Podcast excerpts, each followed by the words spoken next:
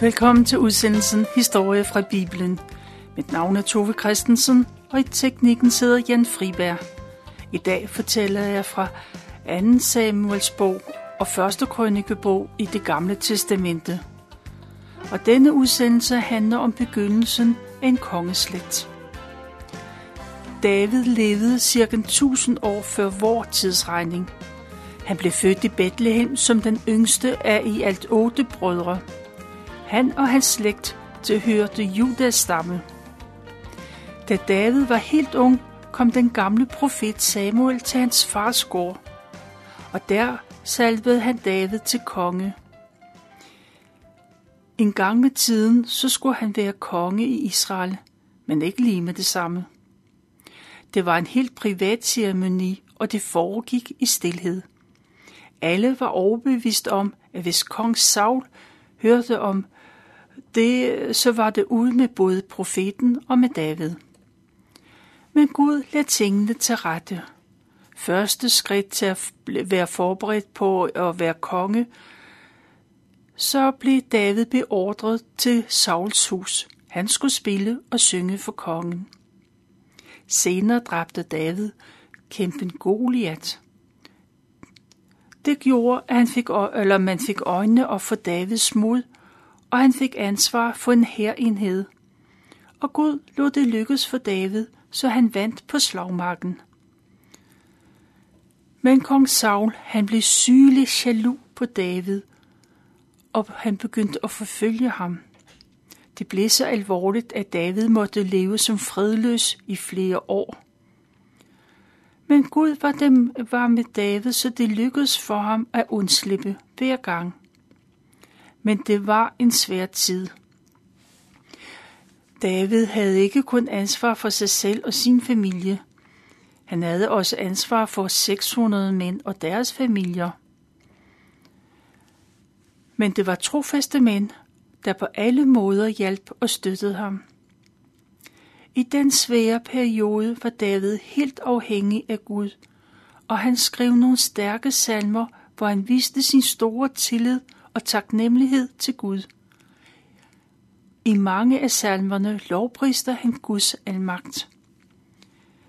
Men i salmerne står der også om, hvordan han ønskede død over de fjender, der ville Guds udvalgte folk til livs. For David så sådan på det, at Gud ville vise hele verden, at han var den eneste sande Gud. Og ord er ikke nok. Man skulle se Gud igennem handlinger. Derfor udvalgte Gud israelitterne til at være Guds eget folk. David mente, at hvis man angreb israelitterne, så angreb man den hellige Gud selv. Og ingen måtte sætte sig op imod Gud, for Gud, han var jo hellig. For David var Gud hellig, men han var også en kærlig Gud. Han så den kærlighed, Gud havde til menneskerne, til israelitterne, og den overbærenhed, han havde til dem, der kom til ham. Sådan var det i Davids tid, og sådan er Gud også i dag. Israels første konge hedder Saul, og han regerer i Israel i 40 år. Hans liv ender brændt i en krig mod filistrene. Kongen og tre af hans sønner er dræbt, sammen med flere af deres mandlige familiemedlemmer. I og med, at kong David er, eller kong Saul er død, så er Davids situation blevet en helt anden. Han er ikke længere på flugt, og David er overbevist om, at hans kald er at være Israels konge. Men han er usikker på, hvordan han skal forholde sig lige nu. Skal han handle, eller skal han vente?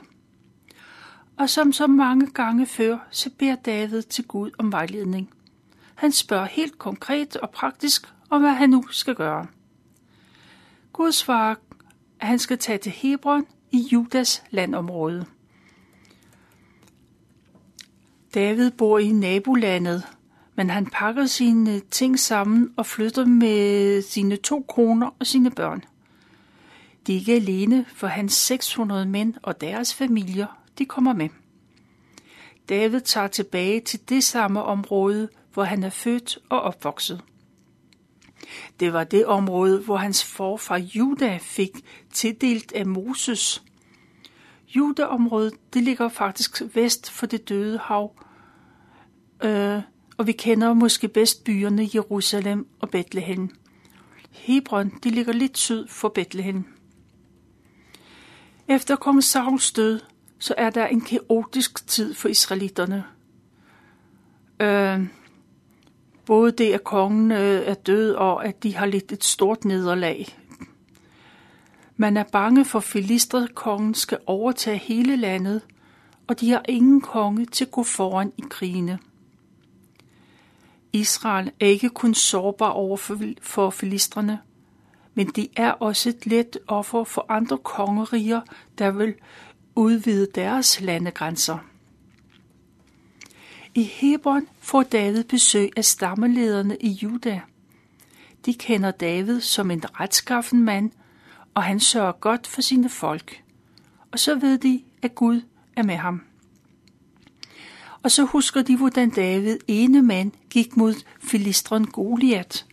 Han slog den kæmpe store mand ned, og det gav Israels soldater mod til at forfølge deres fjender. Hele Judas stamme bakker op David op, da han var på flugt øh, fra kong Saul. Der var ingen fra deres stamme, der afslørede, hvor han opholdt sig. Judas leder, de er sikre på, at Gud har udvalgt ham til at være deres konge, og de spørger David, om han vil være konge. Og selvom det kun er et lille landområde, så påtager han sig en konges forpligtelser. Den første, det første øh, kong David gør, det er at sende bud til dem, der gav kong Saul en anstændig begravelse. Selvom Saul har gjort livet surt for David, så havde han aldrig tvivlet på, at det var landets konge. Og Israels konge, det han skal respekteres. Der, derfor ønsker David, at Guds velsignelse må være med dem, der viste omsorg for den døde konge. Og David opmuntrer israelitterne, for de må ikke miste modet. Og så skal de vide, at Judas leder allerede har gjort ham til deres konge. Hele Israel har længe vidst, at Gud har udvalgt David. Men Gud har valgt, men folk de må beslutte sig til, om de vil have ham til konge eller ej og det vil de ikke. Så i første omgang er David kun konge i det lille judeområde. I det nordlige del af Israel, der bor Sauls herrefører og fætter Abner. Han mener, at Sauls slægt, slægt skal fortsætte som konge. Derfor kontakter han Sauls søn. Han er 40 år, og han vil gerne være konge efter sin far og fætter Abner sørger for, at alle de nordlige stammer slutter sig op om sønnen. De ti stammer blev enige om at gøre ham til deres konge, og så kalder de sig for Nordriget. Juderiget og måske også Simeon-stammerne, de, slår, de står fast på, at de har valgt David til konge. Under et, så bliver de kaldt for Juderiget eller Sydriget. Fætter og herrchef Abner, han arbejder målrettet på, at judastammen skal slutte sig til Nordrigets konge. Eller måske vigtigere, at Judas soldater skal være under hans kommando. Abner tager nogle af sine mænd med, og de går mod judastammen for at erklære dem krig. David han har en herfører, der hedder Joab. Han er Davids søsters søn og er meget temperamentsfuld mand, men han er også meget modig. Joab bliver klar over, at de nordlige stammer de er på vej, og så udvælger han nogle af Davids soldater, og så går de mod fjenden. De to herrer, de slår lejre på hver deres side af Gibeondammen. Så mødes de to herrer, og så aftaler de, at de kan ordne det med en slags tvekamp. 12 unge mænd fra hver deres herre blev udvalgt, og så står de over for hinanden, mand mod mand. Tvekampen går ud på, at man så skal have fat i modstander, modstanderens hår, og så kan man stikke øh, sit spyd i siden på ham. Det ene par efter det andet kæmper. Resultatet bliver, at der ligger 24 døde mænd på jorden, og så er stillingen uafgjort. Og så må de tage fat, og de to herrer, de kæmper imod hinanden. På begge sider kæmper de bragt. Men før dagen er forbi, så må Nordriget erkende deres nederlag. Lige til det er solnedgang, så flygter Nordrigets her. De er skarpt forfulgt af judarigets soldater.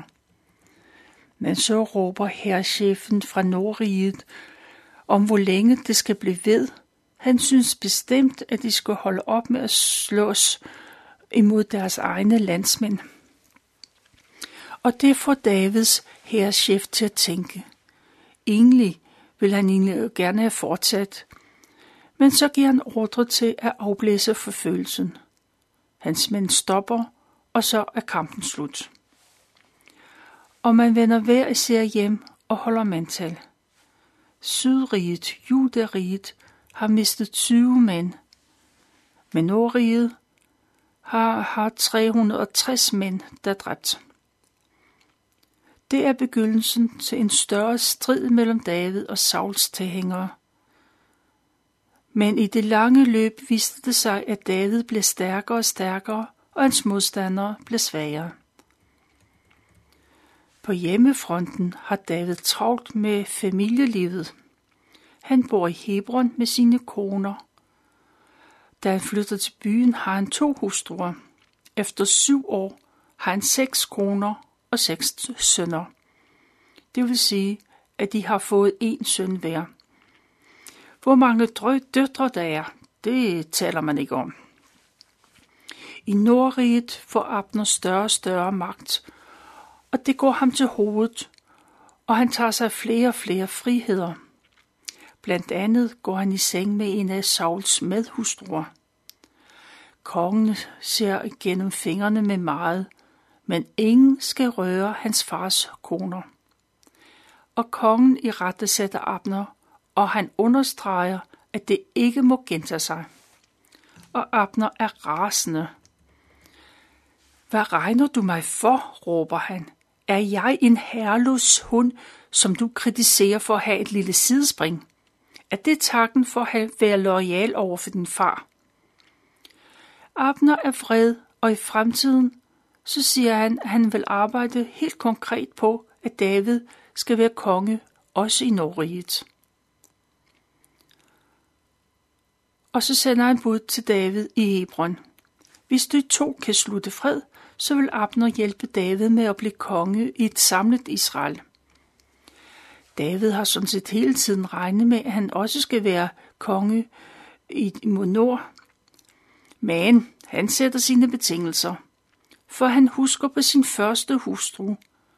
Hun er prinsesse Michael, som var kong Sauls datter. De to blev gift, men da David måtte flygte fra kong Sauls hus, så gav kongen sin datter til en anden mand. Det er flere år siden, men nu har David en chance for at få sin kone tilbage. Og David sætter sig ned og skriver et brev både til Abner og til Norrigets konge. Han vil have sin kone tilbage. Han ønsker at blive, og hans ønsker blev opfyldt, og kongen i Norriget, han sender nogle af sine mænd hen for at hente prinsessen og føre hende til Ibron. Hendes mand, han bliver dybt ulykkelig. Hun bliver nødt til at tage med mændene, men manden, han følger efter og græder men han bliver nødt til at acceptere, at hun skal til David i og med det på plads, så går Abner til Norids stammeleder. Han prøver at overbevise dem om, at de skal vælge David til deres konge. Han minder dem om noget, de godt ved, at Gud har bestemt, at det er David, der er udset til at redde dem fra filistrenes overmagt.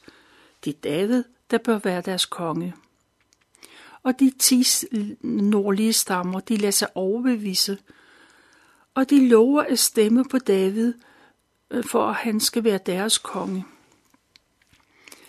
Og Abner, han tager til Hebron med 20 mænd, og så fortæller han David den gode nyhed. Abner, han øh, går igen, og han øh, går ud af byporten, og der møder han Davids herrchef. Han og nogle soldater, de har været ude på plyndringstogt, som de nu plejer, og de har haft heldet med sig. Men Davids herrchef Joab, han er dårligt nok kommet ind i byen, før han hører, at Abner har været på et fredeligt besøg hos kongen. Og Joab, han husker alt om øh, Abner. For det var ham, der dræbte hans bror, da de to herrer kæmpede mod hinanden. Joab smed alt, hvad han har i hænderne, og løber ind til David. Han er forarvet over, at David kan tale med den mand. Han er sikker på, at Norges herrchef kun er kommet for uden spionere dem. Den hissige Joab siger sin mening til David, og så tager han sagen i egen hånd. Uden at informere David, så sender han en mand afsted. Han skal hente Abner tilbage, for David vil tale med ham. Og da Abner hører det, så vender han om. Han går tilbage sammen med budbringeren, og så kommer de til byens port. Der trækker Joab ham til side, som om de skal have en privat samtale. Men lige pludselig så tager Joab sin øh, kniv frem og dræber Abner. Han hævner sin brors død. Og der går ikke lang tid, før David hører, hvad der skete. Og David er bange for, hvad der fremtiden vil bringe. Hans stilling som konge er ny og usikker. Han siger højt og helligt, at han og hans slægt er uskyldige i den forbrydelse. Det hele, det er Joabs ansvar. En ting, det er, hvad der sker i krig. Noget helt andet hvad der sker i fredstid. Og det er vigtigt, at folk ikke tror, at David har dræbt en uskyldig mand. David han arrangerer begravelsen, og hans mænd får ordre på, at de skal sørge over deres tidlige fjende. David går personligt ved siden af øh, lige øh, hvad hedder, optoget og græder. David digter om en sørgesang, og han synger den ved graven. Hele den dag faster David for at vise sin sorg over den døde mand. Alle kan og skal sit Davids følelser. Og hans anstrengelser er ikke forgæves. Davids handlemåde overbeviser alle om, at der, han intet har med mordet at gøre. Både folk i Judariget og i Nordriget er man overbevist om, at David er uden skyld i det, der er sket. Abner, han er dræbt i fredstid, og det mor skal straffes. David, han er øverste myndighed, og han har ansvaret for, at det hele går rigtigt til, og at han bliver dømt rigtigt. Men samtidig så vil han jo gerne beskytte sin nevø og herrchef Joab. Derfor siger han højt, at han ikke magter at straffe den uregerlige Joab. Det er for svært for ham, og han vil overlade straffen til Gud. Og den afgørelse, den blev accepteret. Norids konge hører, at hans øh, er myrdet. Han er rystet, især for han er klar over, at nu er hans egen fremtid meget usikker. Og så udpeger han en ny herrchef. Faktisk så er det to brødre, der bliver udnævnt til at have kommandoen over hæren. En dag kommer herrchefbrødrene til kongen i Norriget. Det er den varmeste tid på dagen, og kongen sover til middag inde i huset. Udenfor sidder en dørvogter. Hun holder øje med huset, samtidig med, at hun piller småsten fra hvedekernerne. men i varmen så er hun faldet i søvn. Derfor stopper brødrene. De kommer forbi kvinden, og ingen stanser dem, når de sniger sig ind i soveværelset. Der hugger de hovedet af kongen og tager det med sig. De går hele natten og kommer til Hebron. Tidligt om morgenen går det op for David, eller de går op til David og viser ham det afhuggede hoved. De siger, at i dag har Gud givet dig, David, hævn over Saul og hans familie. Da David ser kongen af Nordrigets hoved, så bliver han forfærdet. Han sværger ved den levende Gud, at han vil straffe dem, der har begået sådan en forbrydelse. De har myrdet en uskyldig mand, mens han lå og sov i sit eget hjem. De fortjener en streng straf. David giver ordre til, at hans mænd skal slå brødrene ihjel. Og da de er døde, så skærer man hænder og fødder af ham og hænger livet op til spot og spe for alle. David begraver kongens hoved. Han nåede kun at være konge i to år. Og så kommer alle Israels tolv stammeledere til Hebron, og de giver David deres støtte og siger enstemmigt, at han skal være deres konge. David, han er en ung mand på 30 år, og så bliver han konge for et folk, der er presset på alle måder. Landet er besat, og der har været uroligheder i flere år. Men problemerne må vente, for først så skal der festes. I tre dage fejrer man Davids kroning, og alle og spiser og drikker godt, for der kommer folk fra fjern og nær med madvarer. Æsler, kameler, muldyr, okser kommer med store mængder af mel, finkager, rosiner, vin og olivenolie. Der er kvæg og får, som bliver slagtet og spist. Man ærer David som den nye konge. Men det er ikke sikkert, at alle er lige begejstrede.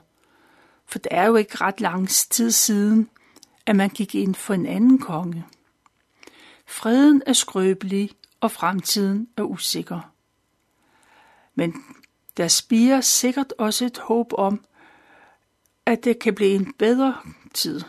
Et håb om, at den nye konge kan sikre dem fred for de krigeriske nabolande. Saul var konge i 40 år, men hans slægt er uddød. Den eneste mandlige familiemedlem er en dreng på syv år, og han er lam i begge ben, og han lever i fattigdom. Saul efterlod sig et land, der var besat og præget af indre splittelser. I Sauls regeringsperiode kom både han og landets indbyggere længere og længere væk fra troen på Gud. Nu har Israel fået en ny konge, og det giver dem et spinkelt håb. Der var jeg valgt at fortælle fra 1. krønikebog, kapitel 11 til 13 og fra 2. Samuels bog, kapitel 2 til 6.